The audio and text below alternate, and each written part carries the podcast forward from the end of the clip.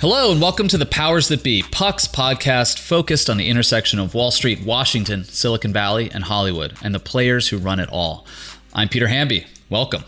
First, I'll be talking to Matt Belloni about Alec Baldwin conspiracy theories, the latest Marvel release, possibly a rare dud, and Kevin Mayer. Is he the hottest player in Hollywood right now? Then I talked to Julia Ioffe about Tuesday's elections, the shocker in Virginia, and whether it was about critical race theory, Joe Biden, or something else. Then Dylan Byers comes by to talk about his exclusive interview with Mark Zuckerberg and explain what the hell the metaverse actually is and whether anybody we know will actually put on a VR headset, especially after COVID.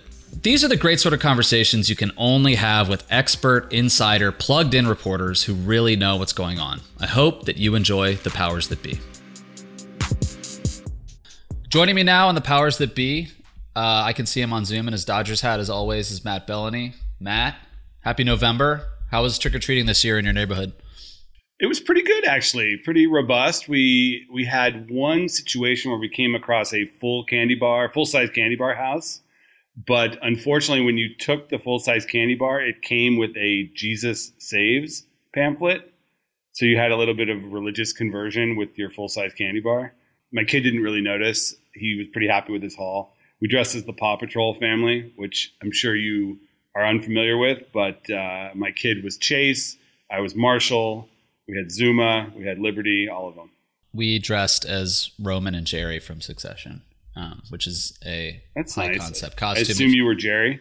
I was I was Gerri. I was absolutely Gerri. and then I went home and changed into my Paw Patrol costume. Nice. All right, Matt. So the the first thing I, I want to ask you about, you know, we talked about this uh, off the bat last week, is the Alec Baldwin investigation. He made his first comments uh, up in Vermont when he was caught on camera by a bunch of paparazzi with his wife. Um, you know, and he looked he looked pretty frazzled and pretty intense as usual, and said this was my friend, and he can't answer any questions because of the investigation.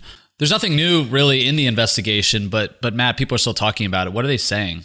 I mean, the most bizarre thing was that the attorney for the woman who was the armorer on the movie, the woman in charge of the guns, the attorney went on the Today Show and essentially planted this theory that it could have been a setup, that this might have been sabotage, the attorney called it, where someone might have put a real bullet in with the blanks and tried to screw around with people or screw around with Baldwin, you know, and that has fueled a lot of these conspiracy theories, which I had already been hearing around town. You know, Alec Baldwin is a very complicated and in some corners not liked person in the industry, and people have sort of said, well, what if this was some kind of an effort to get back at him or get back at the producer? We know that some of the crew members had walked off the set to protest poor conditions. We know that this was an inexperienced crew and that they were cutting corners and penny pinching uh, in a bunch of different ways.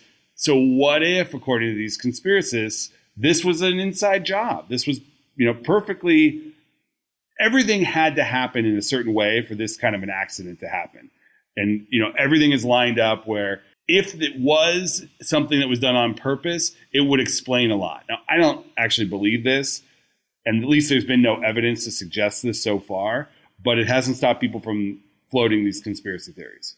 But wait, are people in the professional ranks of of film and, and movies in Hollywood talking about these conspiracy theories, or is this like a like a Facebook? Sure, of course. thing? I mean, no one no one knows. Yet no one knows. This is not the kind of thing that your mom sees on Facebook and texts you a screenshot of something that you know a friend of hers kid said. These are like real people talking about this. However, no one knows because the investigation is not complete. What we do know is that there were so many different things that had to happen from the gun not being checked prior to being given to Baldwin, from the armor apparently not knowing that there were bullets in there, from the scene in particular being one where Baldwin pointed the gun at the camera and thus at the cinematographer. All of these things had to combine for a what he called a one in a trillion event that caused the death of this cinematographer. So, you know, people are latching on to the to the the idea that maybe it wasn't such an accident. And I don't believe that, but it's a conspiracy theory going around. Yeah, it feels partly because Baldwin is so polarizing politically too. Like it feels like something that some weirdos might latch onto, and it might have some long tail. Oh, I mean, I, you know, Don Jr. is already coming up with a T-shirt for this. Yeah, for sure, for sure. That's what I was going to say. Like, you'll see this at a either a QAnon rally or a like a Ron DeSantis rally at some point on a T-shirt or a sign. Like, the some wingnut in a corner will be t- ranting about it.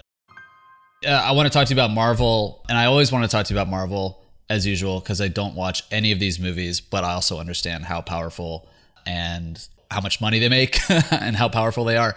Eternals is the latest installment of the Marvel universe.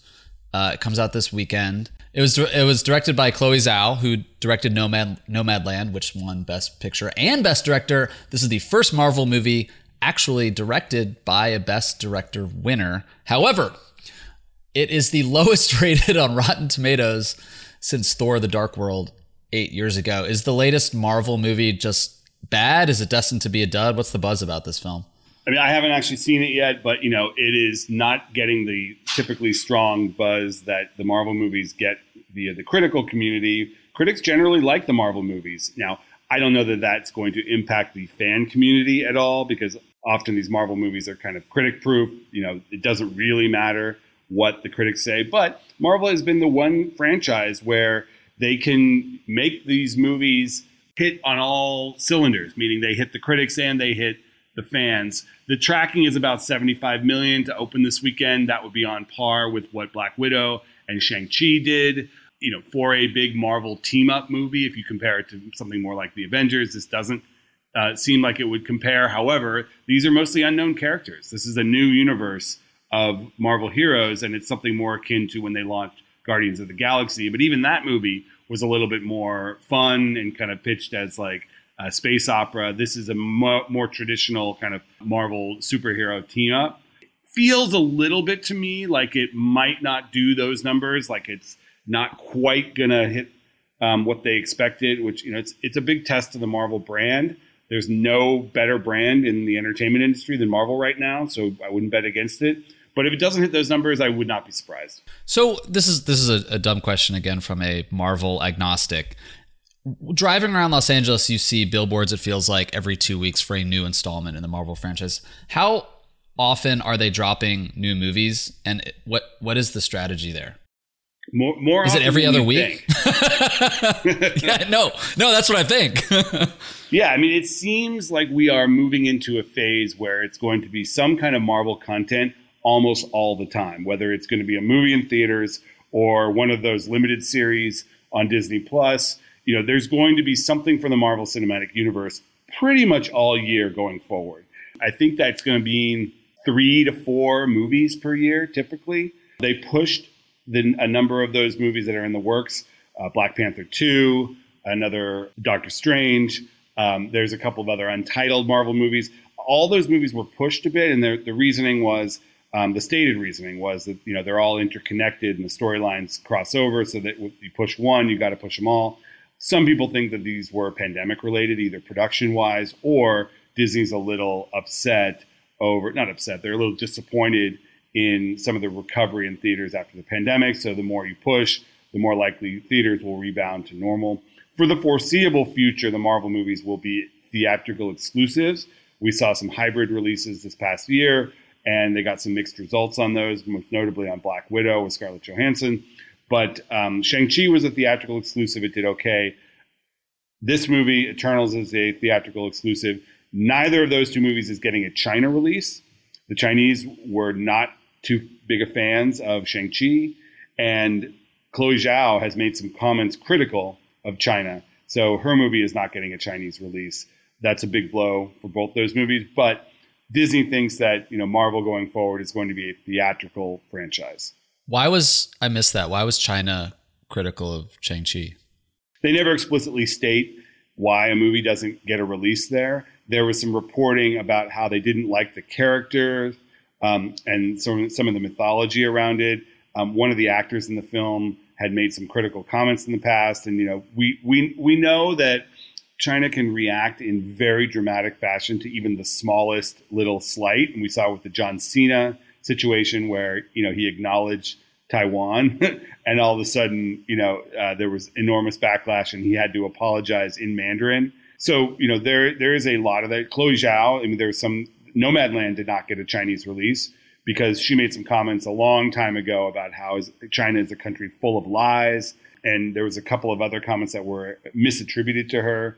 Um, so you know that's a big deal when you're talking about the loss of a potential you know 100 150 million dollars in box office. China is a whole separate headache for Hollywood right now. That's going through a transition period where a lot fewer movies are being let in. Most of the movies that are doing well in China right now are Chinese homegrown movies. They sort of learned how to make those types of movies for their own market, and now they are releasing them and giving them priority in theaters. So the Hollywood movies are much less profitable in China than they used to be, but it's still an important market. You want to release there, and movies like Dune and James Bond have been released there um, over the past couple weeks. Not not for this episode, but I have a Chloe Zhao mystery I need you to solve, which is I uh, met up with my mom and dad at Shutters um, right after the Academy Awards and saw her leaving the hotel and get into a Toyota Prius. And I, I thought it was cool or surprising at least that a Best Director winner was driving a Prius. However, I was not sure if it was actually her car. Um, but I thought that was a fun piece of color about somebody who just won an Academy Award. Yeah, if it was any time around the Oscar season, probably wasn't her car. She was probably being driven around, but who knows?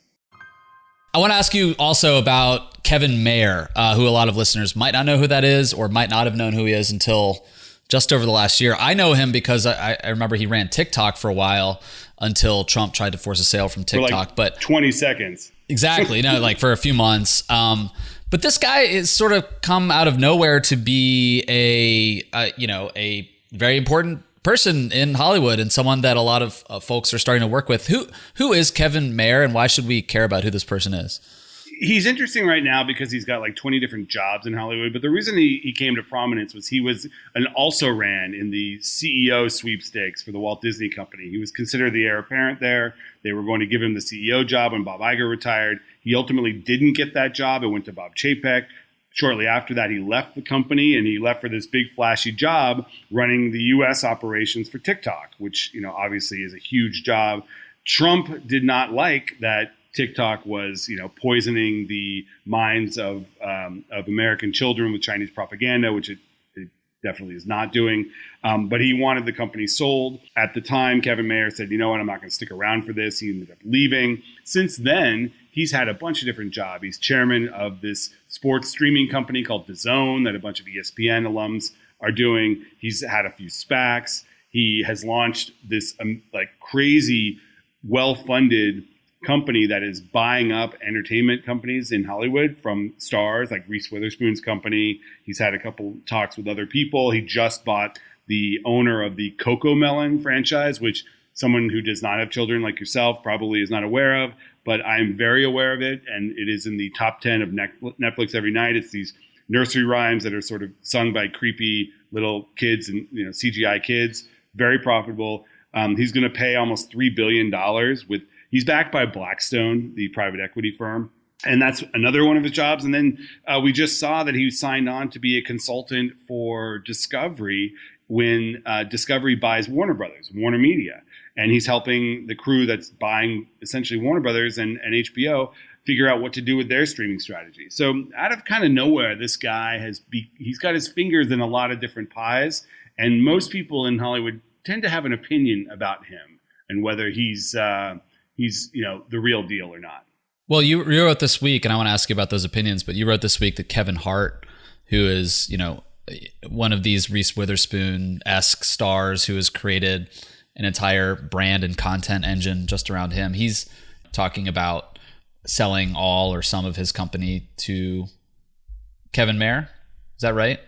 Yeah, he's he's part of the group of talent-oriented production companies that is looking for either an investment or a sale to this group. And you know, the the, the model for this is Reese Witherspoon. The, her deal was valued at nine hundred million dollars, even though it wasn't quite that. A lot of it is equity into this new company.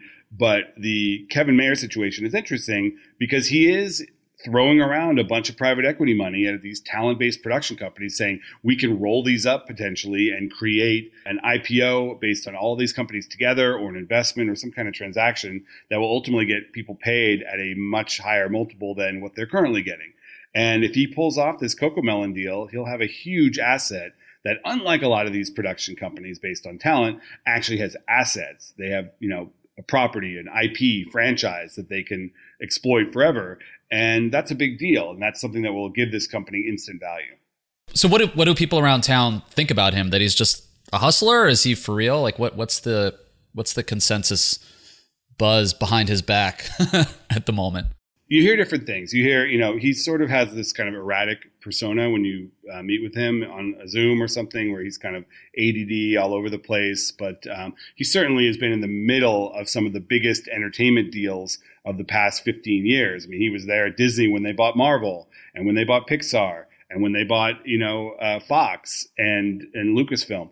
All these big deals that were really transformative, and he knows the digital space. He helped launch Disney Plus which has been a, a, success in the streaming market. So that's why Warner Brothers wants him. But then again, he's never been the guy out front. He was always the deal guy up in the hotel suite when the CEO was talking to the press. So he's now front and center, and people are getting to know him a little bit more. Matt, thanks so much. Um, I will see you at the 1025 showing of the Eternals at uh, AMC Dine In Marina Six. It's two and a half um, hours, so maybe don't go to the late show. I won't be there. Don't worry. All right, man. Thanks. See you next week. All right. Thank you. Coming up, I talked to Julia Ioffe about the Virginia governor's race, why Glenn Youngkin won this election, and why this might be a path forward for Republicans after Donald Trump. Thanks again for listening to The Powers That Be and for supporting Puck, our new company focused on the inside conversation, the plot that only the insiders know, the real story at the nexus of Wall Street, Washington, Silicon Valley, and Hollywood. Puck's content is great. I mean, don't you love this podcast just a little? So when you subscribe to Puck, you're supporting our great team, empowering us to do the work that really matters and grow our business and pave a path for a new media model. So check us out at www.puck.news.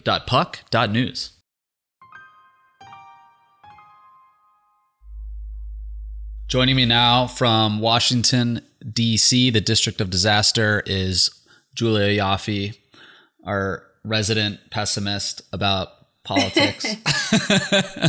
um, we are Hi. recording this in the aftermath of Tuesday's elections. They're still counting uh, votes in New Jersey. It seems like Phil Murphy will barely win. He's the Democrat. But the fact that the Democratic incumbent in New Jersey is barely getting reelected is just one of many storylines last night. Obviously, the biggest is that Glenn Youngkin, the Republican, uh, thread the needle between MAGA world and suburbia and defeated Terry McAuliffe, who is trying to you know, take back his old job as governor of the Commonwealth. Uh, many other storylines, things to unpack. It, it's it's pretty clear when you're looking at why some of the stuff happened that the national environment was a factor. Um, Youngkin's vote share in Virginia matched pretty evenly with Biden's national disapproval number. Republican turnout was high. Typically, in these off off year elections in Virginia, it's a reaction to the party in power, and the party in power is not doing much and they're not doing well. But in the era of all politics is national, it does seem clear that education became a signature issue in Virginia. Um, I was hearing about this from some friends around Richmond recently. But Julia, you just posted a piece this week about critical race theory and its impact on the election under the headline on Puck News, the GOP's critical race theory bazooka. How much of a factor do you believe critical race theory was in flipping Virginia, which hasn't had Republican leadership in 12 years, back to the GOP? I think it was the factor. But before we get to that, I do want to say that New Jersey is not necessarily all that surprising. That state sometimes elects Republican governors. I think we're all old enough to remember Chris Christie. Anyway, uh, but as I said in my piece, you know, Virginia is really all anybody cares about in Washington. It's just over the river. So many Washingtonians and swamp creatures and this towners live there that it's real, really only the only thing people are talking about today. I do think critical race theory was the deciding factor. It was the thing that got the base fired up. And if you look at the numbers of who came out and who flipped from voting for the Democratic candidate to the Republican candidate, it's pretty clear. Turnout was really high. I'm just going to run through some of the numbers. Turnout was really high. Three quarters of the people who came out to vote on Tuesday in Virginia were white. 51% of the pe- everybody who came out to vote on Tuesday said that parents should have a lot of say over what gets taught uh, to their children in public schools. And of those people, three quarters, 76% of them voted for Youngkin. We talked about white suburban women so much in the last two presidential elections. And uh, in 2016, we know they went for Trump because they didn't like Hillary. And in 2020, they went for Biden. And people assume it's because Trump was just too crazy and fractious and divisive a figure for them. And they wanted everyone to get along, presumably. And if you look at what happened in Virginia on Tuesday, it was really interesting. The white suburban women went for Youngkin by eight points. I mean, the difference between 20 and 20 and this year was eight points. Of women, white women who had some college education or less, three quarters of them voted for Youngkin. And that was almost a 20 point shift from 2020. And then the last thing I'll say is that parents of kids who are under 18 also went for Youngkin by seven points. So it seems like, I mean, also given what we saw coming out of Virginia and given these numbers, it seems pretty clear that this is what energized the Republican base in Virginia and got them to come out in droves and vote for Youngkin even though it is a totally manufactured race baiting issue. Um, I want to get into that in a moment, but if you even compare exit polls, not just to 2020, and there was obviously a swing compared to 2020, if you compare it to the last governor's race, Terry McAuliffe did substantially worse uh, than Ralph Northam did four years ago um, among those very subgroups that you mentioned white women with no college degree. He definitely ran up the score there. I was I was intrigued by that, and I think the economy might be some of that. Some of that. I was talking to one Youngkin strategist a few months ago who said he actually thought uh, suburban women weren't gettable, and that they could probably peel back some suburban men, some college educated men. Um, and they even they were surprised by the margins. Um, and, and so yeah, I, to, to, go back to the, the table setter of this this conversation, it does feel like education was something that motivated uh, Republicans, but also swung people back into the Republican column. Critical Have race. you talked to him? Uh, sorry to interrupt, but but you know, you mentioned that that was a few months ago, and that he wasn't sure how they would get white suburban women to come out and vote for them. Um, have you tried asking him if this was the thing that did it? Well, I, yeah, and, and the education like that's the that's the delta factor. Yeah, yeah, no, uh, no, I agree. I mean, I think in, in the final few weeks of the race, talked to another Youngkin strategist, and they came into this race not really having an issue. I mean, even going back to the Republican primary convention, whatever it was, however Youngkin got nominated, he was a rich guy who, you know, was trying to thread a needle and they were looking for an issue. And before Terry McAuliffe stumbled in that debate and said, you know, I don't think parents should be telling uh, schools what to do with their kids. They didn't really have an issue, and then once once once they grabbed onto that soundbite and started exploiting it, I do think that education became a little bit of a Rorschach test, where you know, if you lived in right wing media, you started to hear a lot about critical race theory. But you know, I have some friends in Central Virginia who you know, they saw education and heard, uh, you know, stories about how different school boards were thinking about getting rid of advanced placement programs and honors classes for math. In other words, trading, uh, you know, high achievement for perceived equity. And again, race is an issue there. Or, you know, teachers unions, like a variety of things. But in the end, it, it's pretty stunning because just a few months ago, McAuliffe was winning among voters who said education was their top issue. Back in 2017, I believe Ralph Northam, the Democrat, won on that issue by like 13, 14 points. And and he was a pediatrician. Yeah, totally. But looking at today, you know, Youngkin, um, among voters who cited education as their top issue, he won. A Republican won on education by six points, according to these exit polls. Again, that's an issue that Democrats typically dominate. And again, I do think there are some legitimate concerns about education and, and the fact that Terry said the words, I don't think parents should be involved was a pretty stupid gaffe. But um, it, it, it gave Republicans and also right wing folks something to plug into. And a lot of that was critical race theory. And it just became a buzzword when you talk to voters, even if people had no idea what, what that actually means, or the fact that it's only taught in graduate schools and isn't being taught in Virginia public schools. But I do think that there are, there were sort of worries on on the part of parents that diversity and racial equality and anti-racism and all those things were seeping into their children's education and critical God race forbid. theory just became a catch-all word. I know, I know. I'm just saying this is sort of the buzz you would hear um, from voters.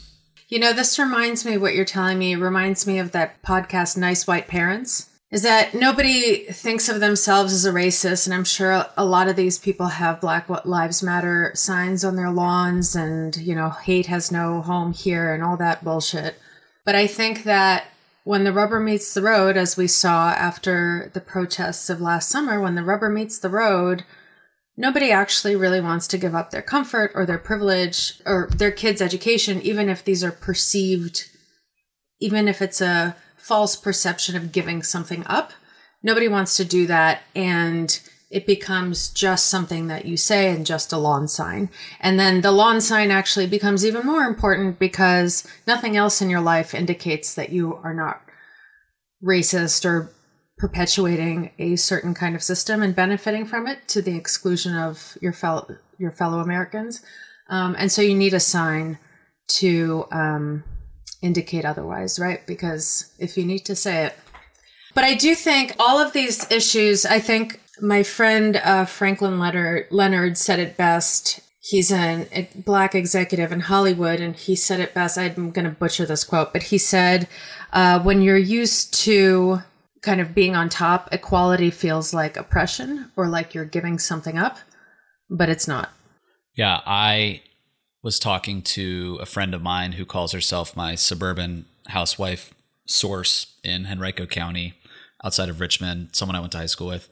And she was saying for months, even when a lot of savvy Democrats were saying there's going to be no such thing as a Biden Youngkin voter, that swing voters, you know, don't matter as much. Off year elections are about base turnout.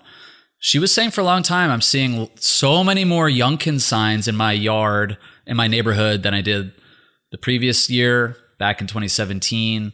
Um, and again, she said a lot of uh, moms in in the suburbs outside of Richmond, which is a weak spot for Terry McAuliffe, were talking on Facebook organically at various meetings about sometimes critical race theory, but just that you know I don't think the school board should be like hurting my kids to help other kids, you know? And so like the stuff does take some it's a you know, it's a sanded down version of explicit racial bias. Um, but it does have I mean, that is racial bias though. On elections and it has it has for years, it has it has since the 60s, right? The suburbs are the suburbs for a reason. No, but I just hold on, hold on. I just want to say that is that is racism. Even if it's sanded down, even if its edges are rounded, that is racism. To believe that you are giving something up when in fact you're not for equality, but also not wanting to give something up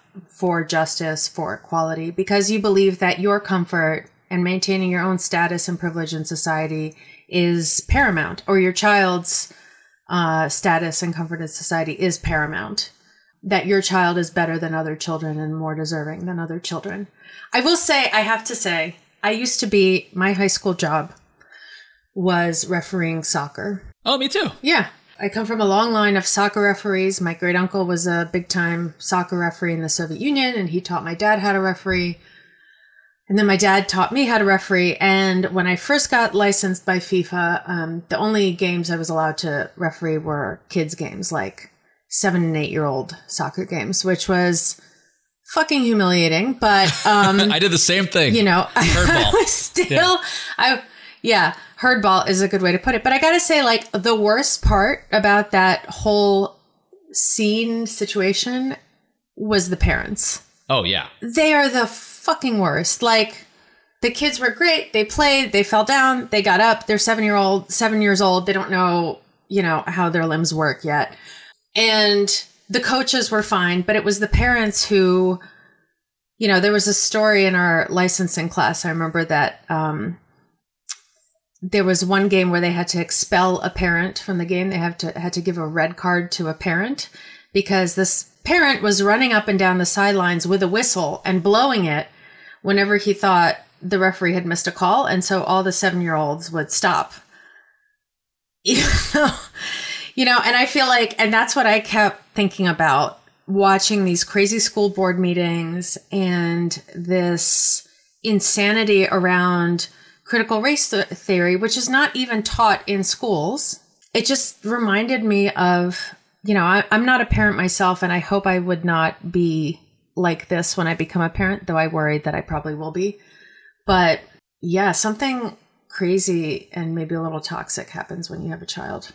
My uh, my dad, uh, my brother, and I also refereed. My dad went on to be a USSF certified ref and did travel tournaments and stuff. And eventually, even after we, you know, stopped refereeing. Well, my dad did college games. No, no, that's cool. What I'm saying is he eventually quit because he. no, I know, I know. I'm kidding. And I grew up in these very suburbs that that swung the election in Virginia last night, and, and we were going to games in Chesterfield and Henrico and Hanover, and and those parents were the things that eventually made him give up. He's just like, I'm tired of getting screamed at by psycho parents. Um, so I could I could see that analogy actually. Like, in other words, you might think your colleague from work is otherwise sort of normal and well put together, and then you see him in another context and they're fucking bananas. But I want to I want to ask you though, Republicans are clearly you know, in the Trump era, I think Youngkin uniquely did a pretty good job of balancing the uh, demands and impulses of the MAGA right with these very voters we're talking about in suburbia.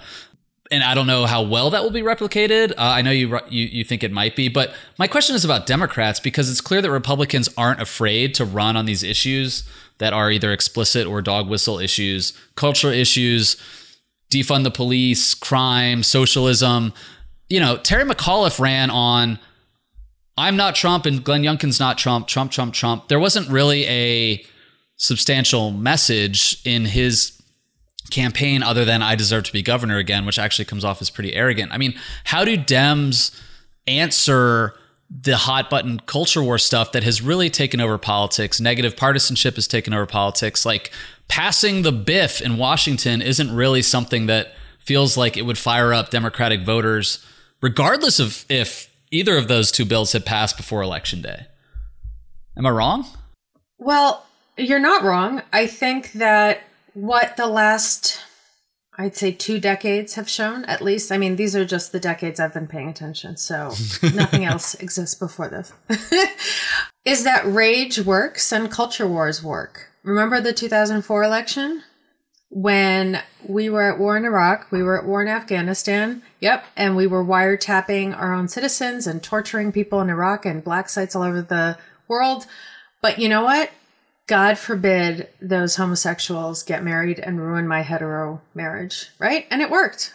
He won. And he got to keep torturing and wiretapping people and whatever and driving us headlong into bankruptcy and crisis. And I also think the Democrats have learned this lesson. I mean, look at the elections of 2018 and 2020. Rage works like nothing else. They were so angry at Trump. Uh, I would say, in most cases, rightly so. And they got unheard of turnout in 2018 and 2020. And even in 2020, I think, you know, Republicans lost, but they ran on a lot of these issues and their turnout also was crazy. I mean, 11 million more people voted for Trump in 2020 than they did in 2016. So they saw the four years that Trump was in office and were like, yeah, more of that, please. And I think it was because they played a lot of this culture war bullshit, right? Like socialists, the Democrats are all socialists. They want to uh, have like black people running around looting your neighborhood uh, and lowering your property values in suburbia. And yeah, so it was like law and order and socialism, which is, I think, also pretty similar red meat culture war signaling stuff. And I think this critical race theory shows that you don't really need like a, an agenda, policy agenda, defending one or proposing one is not necessarily as effective as just playing on people's most basic emotions. Yeah, and I, I think I mentioned this earlier, but uh, a, a friend of mine in the Virginia House of Delegates texted me last night when it sort of became clear that McAuliffe's trajectory wasn't great, and he said, "I'd be interested to know what McAuliffe's ultimate vote share looks like compared to Biden's approval rating." In other words, that McAuliffe's level of support would match Biden's level of support, and then compare it to how Northam's level of support matched Trump's uh, support back in 2017. And it was actually the it was actually flipped. The Republicans' level of support in 2017 didn't match Trump's. Northam's level of support as a Democrat matched Trump's disapproval rating, which was around like 54% in Virginia. And it's looking like what's happening right now is that Youngkin's level of support is matching Biden's disapproval nationally, which is around 51%. Oh, so mm-hmm. that's the mo- the motivator in other words is is opposition, it's negative partisanship. Um, and and I find that to be a little bit of a, a shift in the in the Trump era. Um, it's you, are running against things. It's always easier to be the party out of power and run against who's in power, but it just feels like negative partisanship courses through every level of politics right now. I mean, even defund the police lost in Minnesota, where it was where it was born. Right, that slogan was born. Fifty-seven forty-three. It got clobbered, and you know, Republicans are still going to be running on defund the police next year in 2022 because it's such a, a potent issue. Look at what the Democrats are trying to do. I just think that Democrats, progressive, moderate, centrist, are just generally kind of smug about how politics is supposed to work. That high turnout automatically favors Democrats. Oops, not anymore. That wasn't the case last night. That voters behave a certain way. And it's just Republicans are just willing to push the envelope, whether they're doing it intentionally or accidentally or emotionally. And, you know, it keeps it keeps rewriting the, the playbook. I mean, the, the midterms in 2018 were, yes, a Democratic wave in the House, but Trump kept the Senate. And he was the only, you know, president to ever, he was one of three presidents in 100 years to do that, you know? So I don't know. It just, it, it's, I have no prescriptions for Democrats heading into next year. It just feels like they should start to listen to voters a little more rather than listen to MSNBC. But I don't know. Maybe that's just me. So I've had a different perspective here talking to Democrats in DC. And I think there is a smugness about something different. There's a smugness about the rightness of their path or the perceived rightness of it, right? They believe their policies are no brainers. They believe that every person with a working brain should support their policies. There's absolutely a smugness about that and about their ability to implement them and work the bureaucracy and be, you know, good liberal technocrats.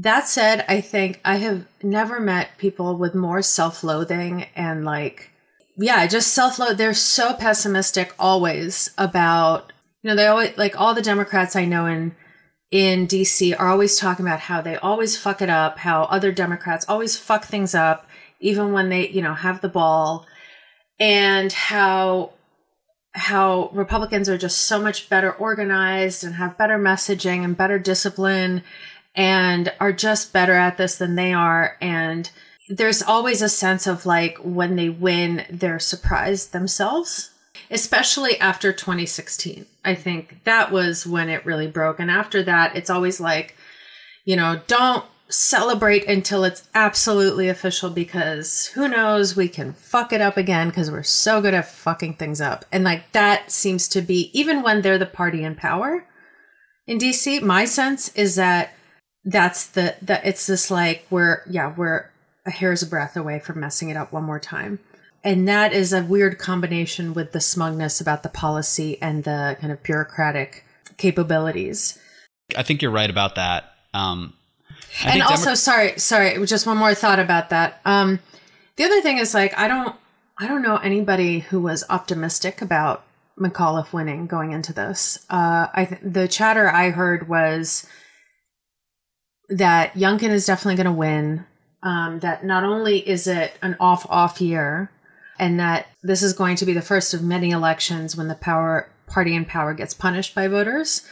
That it's going to be, you know, the historic trend again, playing out again, but also because of all this red meat culture war stuff, it's going to be even worse. So I don't know anybody who was like, "Oh, we're totally going to beat Youngkin." Um, I think people were quite pessimistic, at least in DC and in Democratic circles going into this. Yeah, no, no, I think I think that's true over the last three weeks. I mean, it's just, it, but it is a sea change from from back in May. I mean, I I tweeted back in May that Youngkin had a shot um, if conditions were right, and you know, I was the reply people in my mentions who only started paying attention to politics four years ago were like, ha ha ha, that can't happen. Northam won by nine, you know, but conditions change. Back then, Biden was popular. Back then, you know, vaccines were going into arms. Back then, stimulus checks were going out. You know, even Jon Favreau, who hosts a much less popular podcast than the powers that be, Pod Save America. Haven't heard of it. Never heard guy? of it.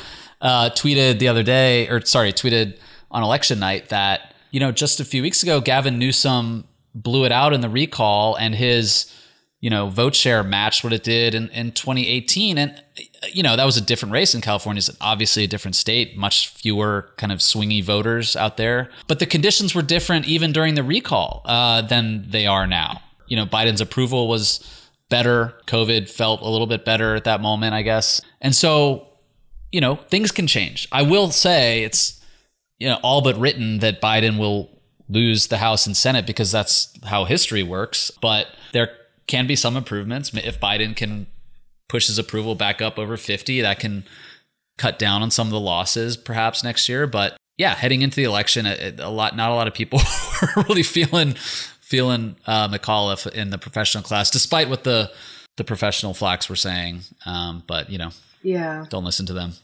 Uh, can I just make two points there? I, I think that the California recall is fundamentally different because, as you said, it's a different state in the sense that, you know, California is true blue. It has these red pockets, but it's been blue forever, right? And Virginia has not been, right? It it only went blue like a decade ago and even then it was like leaning blue, leaning blue and it was only in 2020 that people started saying like, "Oh, this is definitely a blue state." So that's one difference. And the other difference is like who was even running against Gavin Newsom? Well, that's the difference. I mean, Larry Elder was a right wing Trumpy talk show host. Yeah. Yeah, it was like it was a collection of clowns and fools. Uh, this was like this was a guy who was by appear by all appearances a suburban dad, a suburban white dad, i.e., he looks safe, he looks familiar, he looks comforting and reassuring, and he looks like he has common sense, and he's not going to let this crazy diversity shit get in the way of our kids' education, as if that should be part of their education.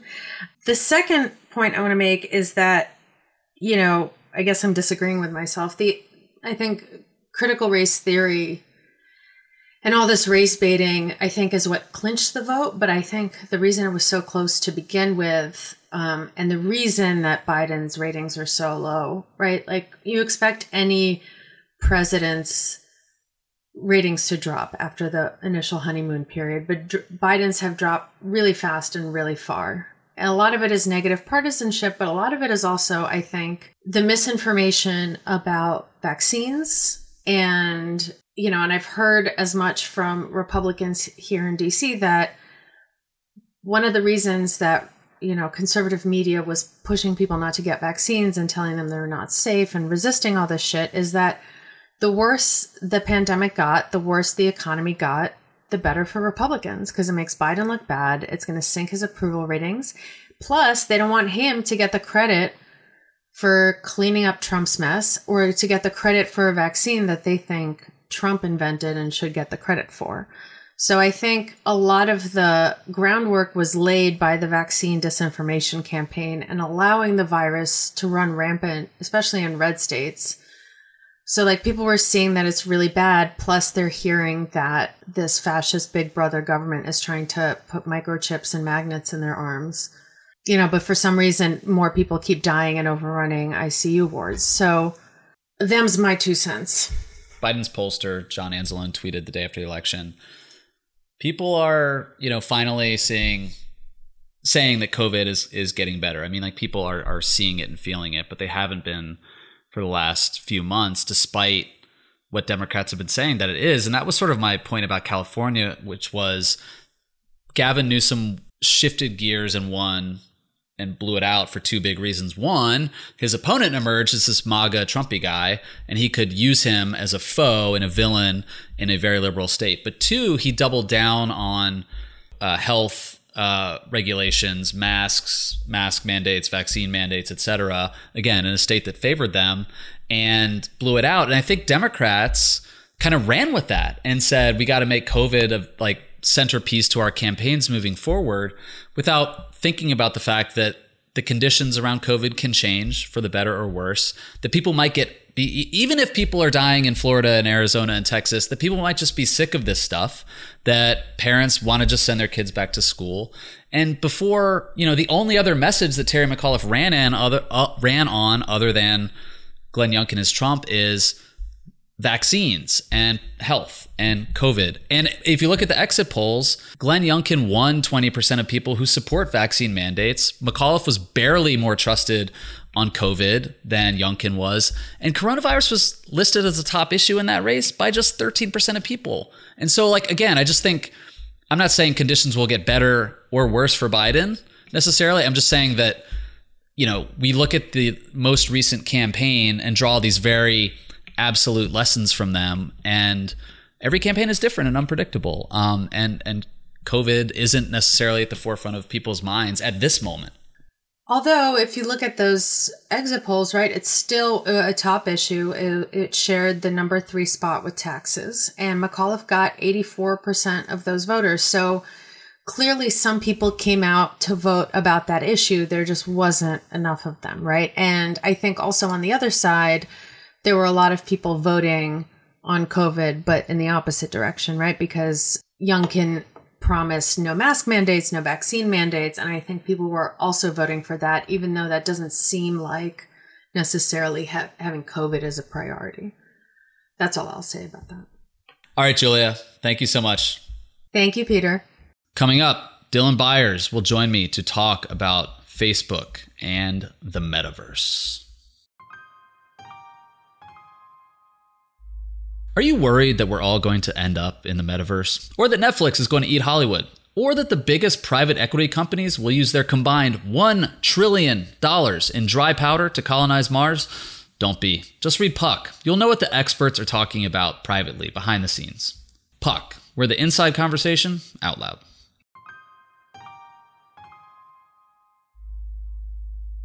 Joining me now on the powers that be is Dylan Byers, our in-house contrarian.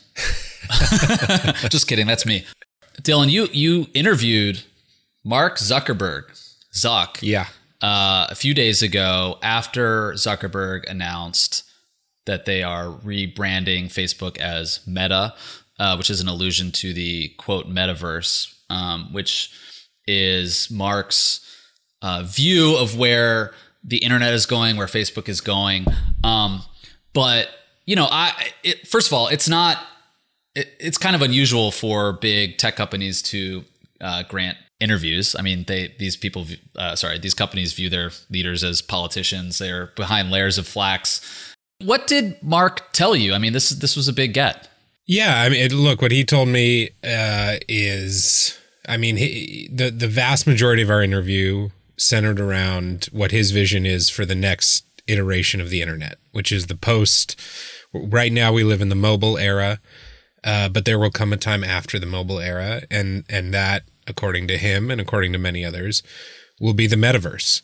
And he is trying to position his company to be one of the leading technology companies in that era of the internet. And and for those who didn't read the piece or don't know that the shortest way of describing the metaverse is it's it's basically a virtual world uh, that we access through virtual reality headsets and through augmented reality glasses that basically allows us, gives us greater ability to interact with one another and to interact with virtual spaces than we have now, and to sort of move past this era where we're all staring down at our phones, accessing everything we access through apps, but instead to go into virtual realms or, or augmented realms in, in reality uh, and, and live out live out those experiences uh, in a way that you know, I suppose would would be the equivalent of, of jumping from 2D to 3D.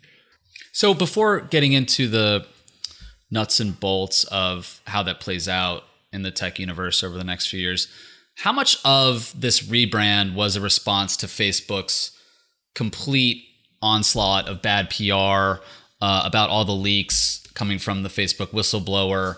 Um, you know, and even before that, like several years of bad PR. Are, are people actually going to start referring to Facebook as Meta? Because no one I know refers to Google as Alphabet. Right. No, that's true. I, you know, look, I, I think that people will continue to call Facebook Facebook when they're talking about the social platforms we work we we interact with now. And I think it's important to remember that what Mark Zuckerberg is talking about with the metaverse is something that even he acknowledges won't go mainstream for another 5 to 10 years. So I I think I think we have years ahead in which we continue to refer to the company as Facebook. As for whether or not this is a PR pivot, I mean, there's no version of talking about this where you can't acknowledge that the company, as you and I have discussed before, has been beset by at least five years of highly critical coverage, very negative press, and, and, and quite a few controversies and scandals in terms of how that company has been run. And it is certainly advantageous at a moment when you have Frances Haugen going before Congress and leaking all of these documents. It is advantageous to rebrand the company and try and deflect attention, or rather, steer attention away from the present and steer it toward the future. At the same time, it would be very naive to think that that one of the biggest and most influential companies in the world would just make a, a, random decision one day that purely for public relations purposes, they were going to rebrand the entire company and focus on driving $10 billion a year toward this new venture. This is something that Mark Zuckerberg has been thinking about for a long time. It is, I think, if you were to survey the experts in the field about where the internet is going, I think by and large, most of them would tell you that some future akin to what he's discussing is the future that we're headed for.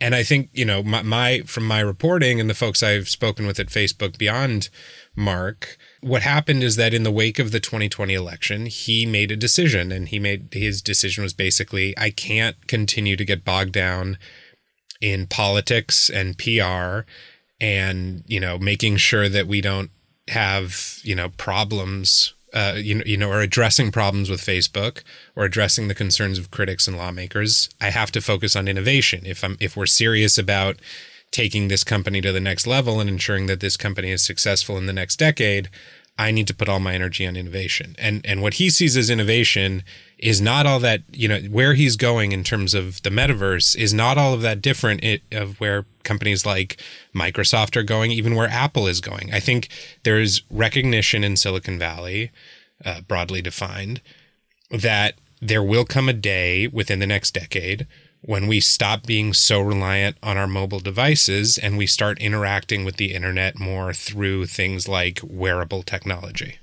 You're exactly right. This is anyone seeing this as a sort of short-term PR move um, is is pretty silly. Any large company, including big tech company like Snapchat, when they develop these strategies, it's a long-term process based on the you know strategy, the ideology of the founder, and it takes a while to develop all the materials, the talking points, etc., to roll this stuff out. So it didn't happen overnight.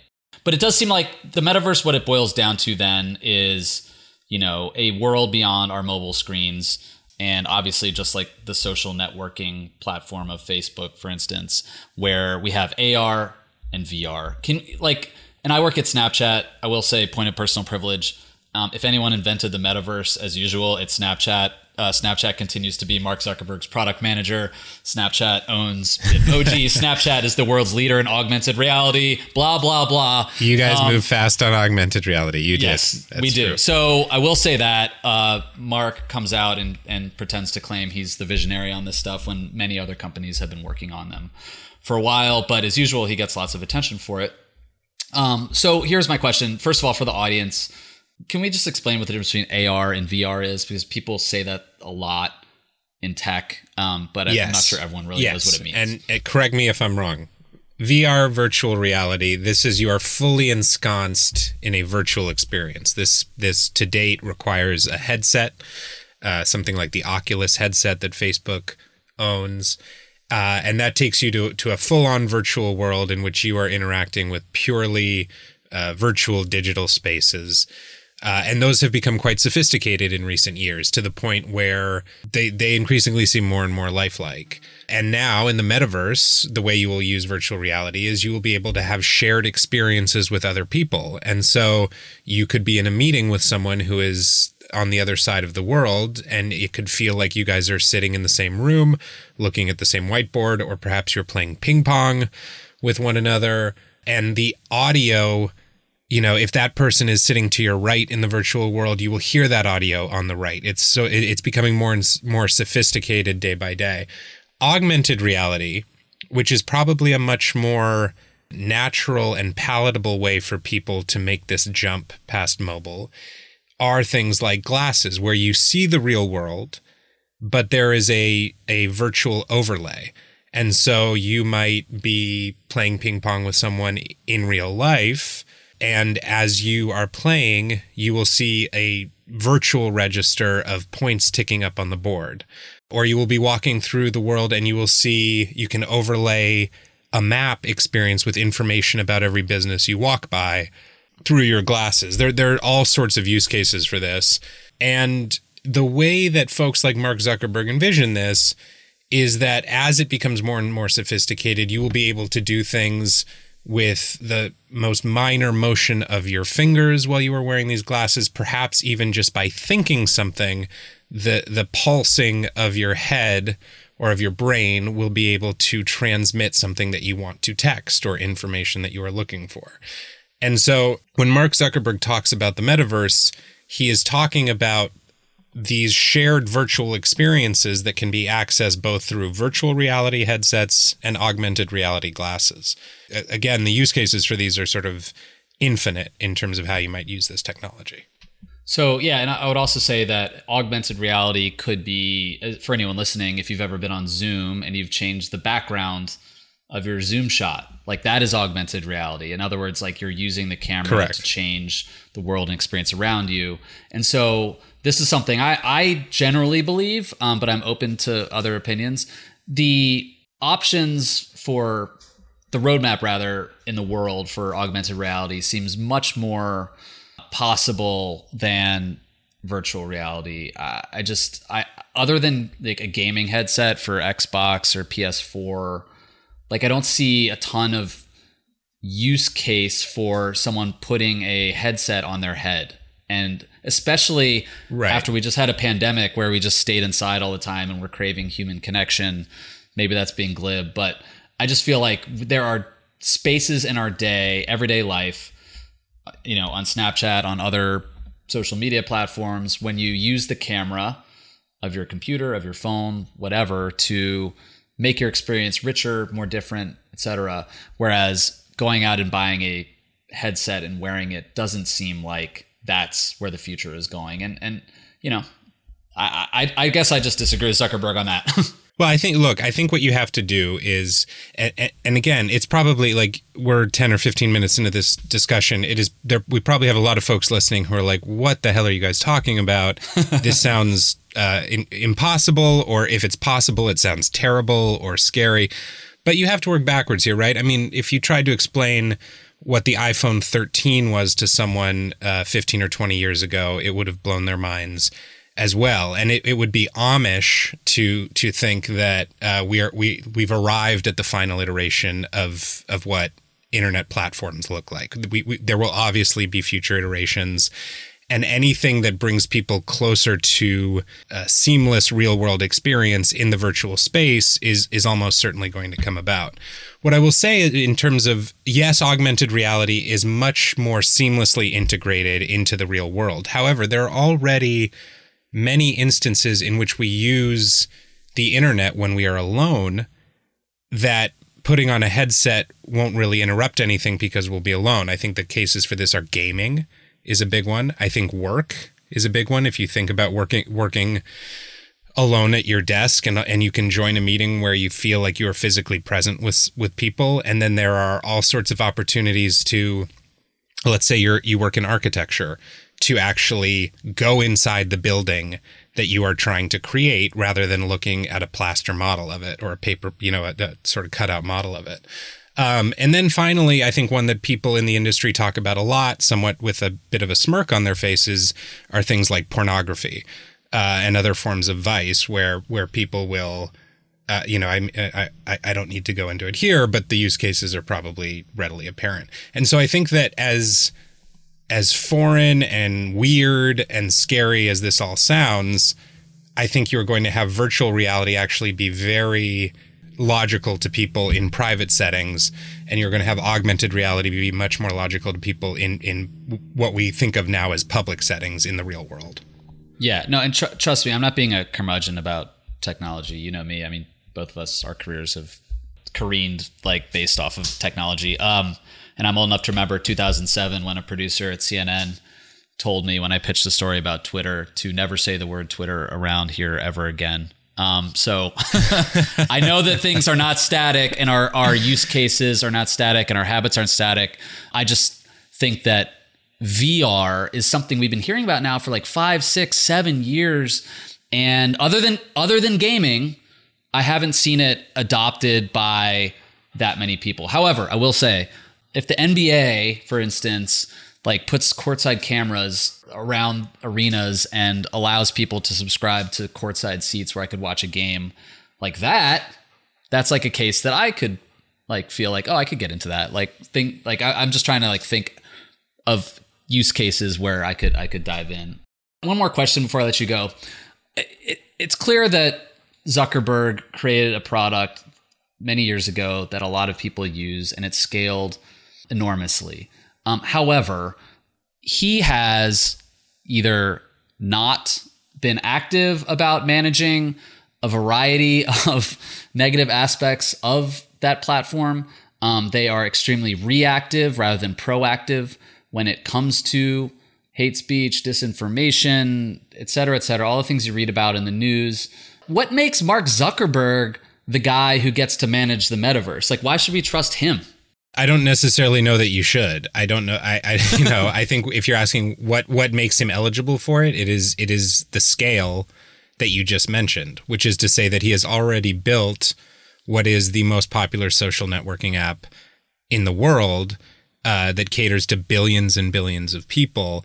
And so the existing infrastructure is there for him to create that. Is he, uh, you know, one of the central questions I asked in, in the piece I wrote based off of our interview, and a question I put to him is Does the lack of trust in you right now, from a public relations perspective, and going back over the last half decade, will that be an impediment? Will that handicap your ability to excel in the creation of the metaverse in terms of having a seat at the table as one of the primary companies that gets to enable the metaverse.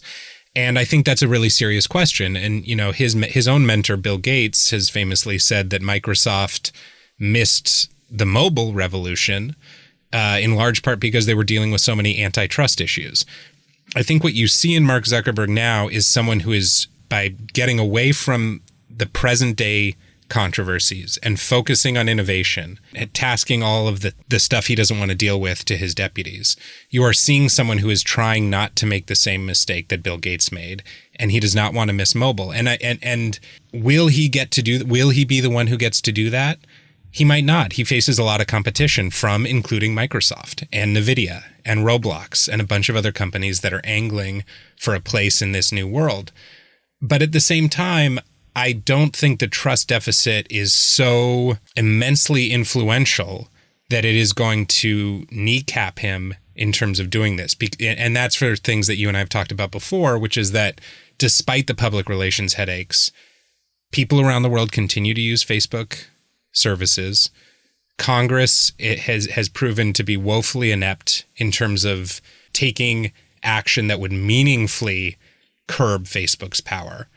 And from a legal perspective, Facebook and its executives aren't really as in much trouble as critics would believe. And so I, I think that the world we are going to have to prepare ourselves for as Mark Zuckerberg tries to take a stake in the metaverse is one in which he is his company is constantly deflecting criticism and he is racing ahead to try to achieve this vision for the future. And and the new sort of narrative arc in Mark Zuckerberg's story now is not can he maintain his dominant market position, but can he outrun his critics in order to set himself and his company up for a leading role in the future? And and I think that is going to be really interesting to watch over the course of the next 5 to 10 years.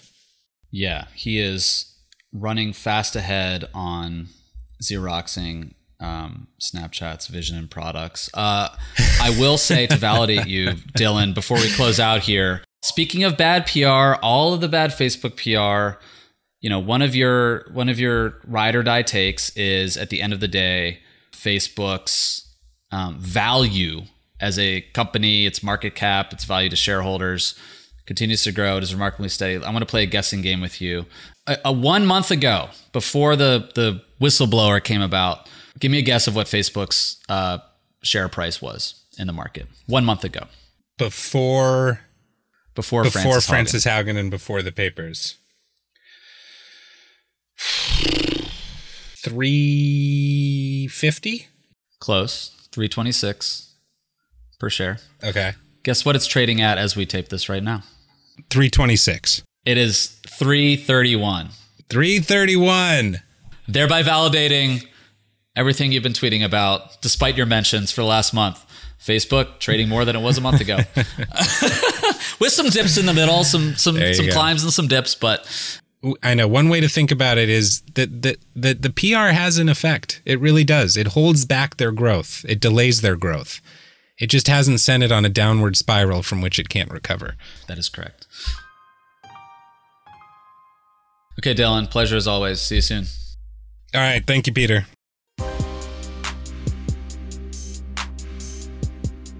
Thanks so much for listening to another episode of The Powers That Be. As a reminder, The Powers That Be is the official podcast of Puck. We'd like to thank Eric Johnson of lightningpod.fm for his support, and thanks too to Liz Goff and Ben Landy for their production help. I'm Peter Hamby, and I will see you next week.